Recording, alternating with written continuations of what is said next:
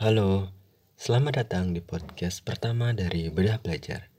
Di podcast pertama ini, kita akan membahas putar pengembangan diri dalam belajar secara santuy, faktual, dan menghibur. Ikuti terus podcast Bedah Belajar hanya di Spotify.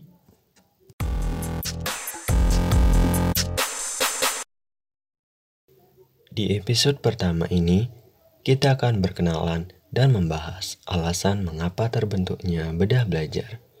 Jadi, perkenalkan saya Raka, host dan konten kreator dari Bedah Belajar. Saya adalah mahasiswa Fakultas Kedokteran yang sedang berkampanye mengajak teman-teman semua, khususnya pendengar saat ini, menikmati yang namanya belajar.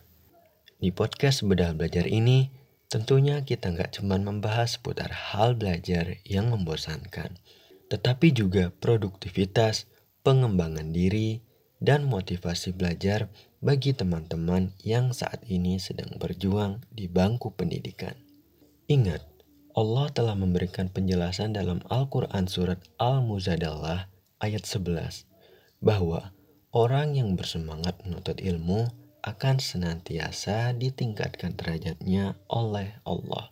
Jika Tuhan saja telah memberikan kita kisi-kisi, maka dunia pun kita bisa mengambil contohnya. Seperti almarhum B.J. Habibie yang dikenal akan kejeniusannya atau sang pemuda Jeremy Pauline yang terkenal dengan konten matematikanya dan youtuber ganteng Fakinaki yang fasih dengan berbagai bahasa asingnya. Kita pun bisa mengikuti jejak mereka asalkan kita juga bersemangat dalam menuntut ilmu dan mengembangkan diri, khususnya bermindset positif bahwa kita pasti bisa. Sampai jumpa di episode selanjutnya dalam diskusi bedah belajar. Jangan lupa ikuti terus kami hanya di Spotify.